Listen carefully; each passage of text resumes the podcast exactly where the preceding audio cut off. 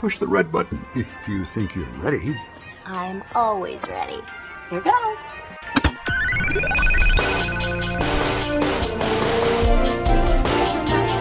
a new section called the ice cream scoop.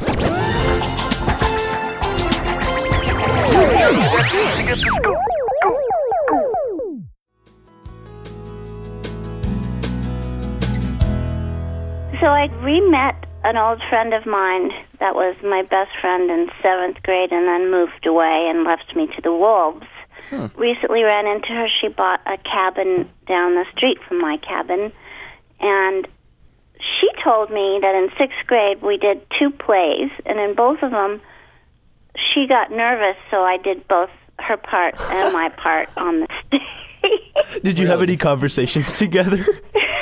no, I, I'm pretty sure I remember her saying, "I'm so scared," and I'm pretty sure I, I forced the issue and said, "I'll do it."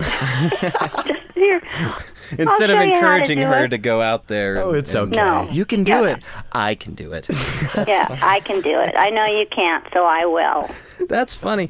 I used to um, record I can myself do it. talking back and forth to myself. Um, You did? yes, on a cassette player, you- I would do multiple voices and stuff. And in fact, I still do that. Don't Yeah. tell anybody. Oh, you have. So how many voices do you have? Because I have like two. I have three, so Really? Can I hear the third one? Mm, well, this is the first one, normal. This this is actually my radio voice. And then Okay. uh, and then this is my real voice. That's like Mickey Mouse. So it was the third one. Oh yeah. Oh, that's a secret. If I if I huh? oh, Minnie? So you've done cartoons and stuff as well.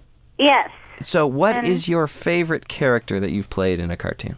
I think it would have been like Alice in Batman Beyond, Uh-huh. and I was Alice, like in a story called Mad as a Hatter. Oh, I think that was probably my favorite cartoon. and you've done a lot of uh, live action acting as well. Uh, what's I been have. your favorite? I did a commercial a long time ago for Tropicana. I think that was my favorite. A whole bunch of oranges kept rolling by, Uh huh. and um, I was trying to stick them with a straw to get some fresh orange That would make a juice. good video game. Yeah. It was fun. And did you know that if you put your fingertip on the end of a straw, it'll go into the orange. So if you if you're poking the orange with the straw, trying to get it to go in, and you stick your finger on the end when nobody's looking, then it will go right in. Wow. Well, I'm gonna try that. I, I first have to buy a straw and an orange. And next time someone gives you an orange and you don't want to eat it, because sometimes we don't want to eat our fruits and vegetables, Yes. you can play with it first. Exactly. We should Right, we should play start a with them company first. together. Play with your food. Okay. It could it could be called. Play I with think your it'd be- food. play with your food, I think would be very successful. I think it would too be. Be two. Two B. Tubi. Yep. Tubi, we could do. It could be called Uh, Tubi because of all the straws that you have to use. Yeah, yeah. Excellent, And then we could Um, we, we could do a Shakespeare spin-off where it'd be like to be or not to be. excellent. Um, we could do one on a bike On a boat. Yeah, and a bee On a chasing him. On a on an airplane in the water. Yeah, yeah. Oh, that would be the horror one. Oh Yeah. no, I, I mean like a, an airplane that takes off on the water. Okay. Oh, right. Okay. Not one like a. But then, a- then we could reverse it and actually have it crash for the horror one. That would be good. So it could just be one really long commercial that we put in pieces on YouTube, Yeah. and that yeah. you could actually string them all together. And it'd be about an hour and a half. Then we could win a Golden Globe, and then we could do whatever we want. So if you win a Golden Globe, then that's it. I mean, you can do anything. You can do anything anyway, but Uh-huh. that way, then everybody lets you do whatever you Uh, want. yeah, and they respect you for it. They give you money for it. Yeah. Something different, and that only depends on if you want money or not. I usually do, like given the option. Oh, really? Yeah. I just recently watched your uh, that most recent uh, short film thing, which was uh, "Thank You, Mr. President." Oh, yeah. Yeah, I just watched it too yesterday. it was really good. I, I especially liked just anything you say. You can make it funny just because you're. I guess probably just because you're a good actor. like even though the lines weren't T- like you can take lines that aren't that funny if somebody else says them, and when you said them, they just made me laugh. Well, thank you. Somebody else just told me that, and I guess I I never realized it. She told me to watch it and remember that, and I kind of was trying to be conscious of it, and I can sort of see what you're talking about, but not really. I wanted to ask because it's interesting. Odyssey an, has an interesting dynamic because it's a Christian show, but I find Christian media to often be a little, I don't know, Cheesy. mediocre. Yes, and that's what I think is so incredible about Odyssey is that it's good story first. It focuses on quality, good story, well done, but yet it's positive. What is it like coming into a show like this? Like, what makes Odyssey different than maybe other shows that you've worked with in the past? Well, what's interesting is I I was hoping for and wishing for something, and I wasn't putting the two radio and this wish together, but I was hoping for a um, a show that was uplifting to kids.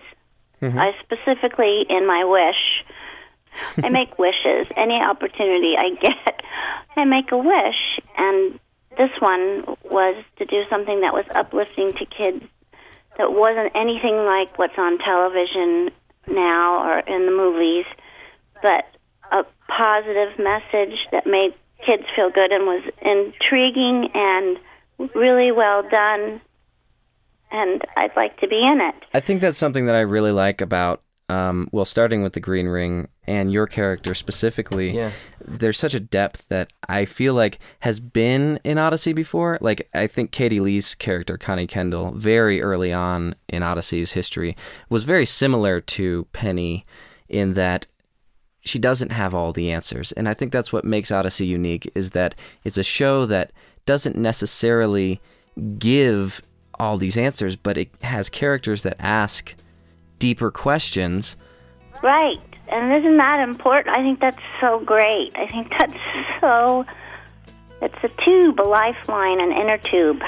Yep. So yeah, that's n- another connection to our, our company that we have to start, our tube company. Right. Yeah.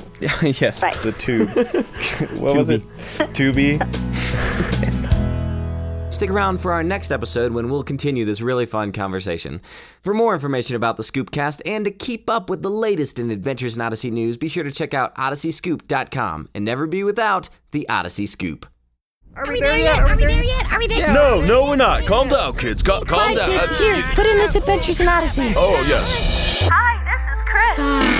Does this bring back memories? Well, it does for us. And that's why we created The Ceiling Fans, the biggest Adventures in Odyssey fan podcast in the world. Relive the fun with this satirical throwback to the greatest radio drama of all time.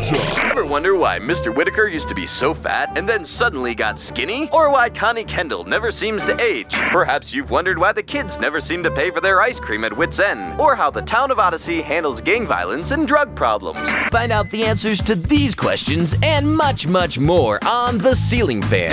Plus, enjoy the fun adventures of Ethan Daniels, guys. self proclaimed biggest Odyssey fan, as he goes on a quest to find the real town of Odyssey or tours the country with his Odyssey tribute band, McAllister Park. For more information, you can check out ceilingfanpodcast.com or search Ceiling Fan in your iTunes store. The Ceiling Fan, adventures in Odyssey like you've never heard it before.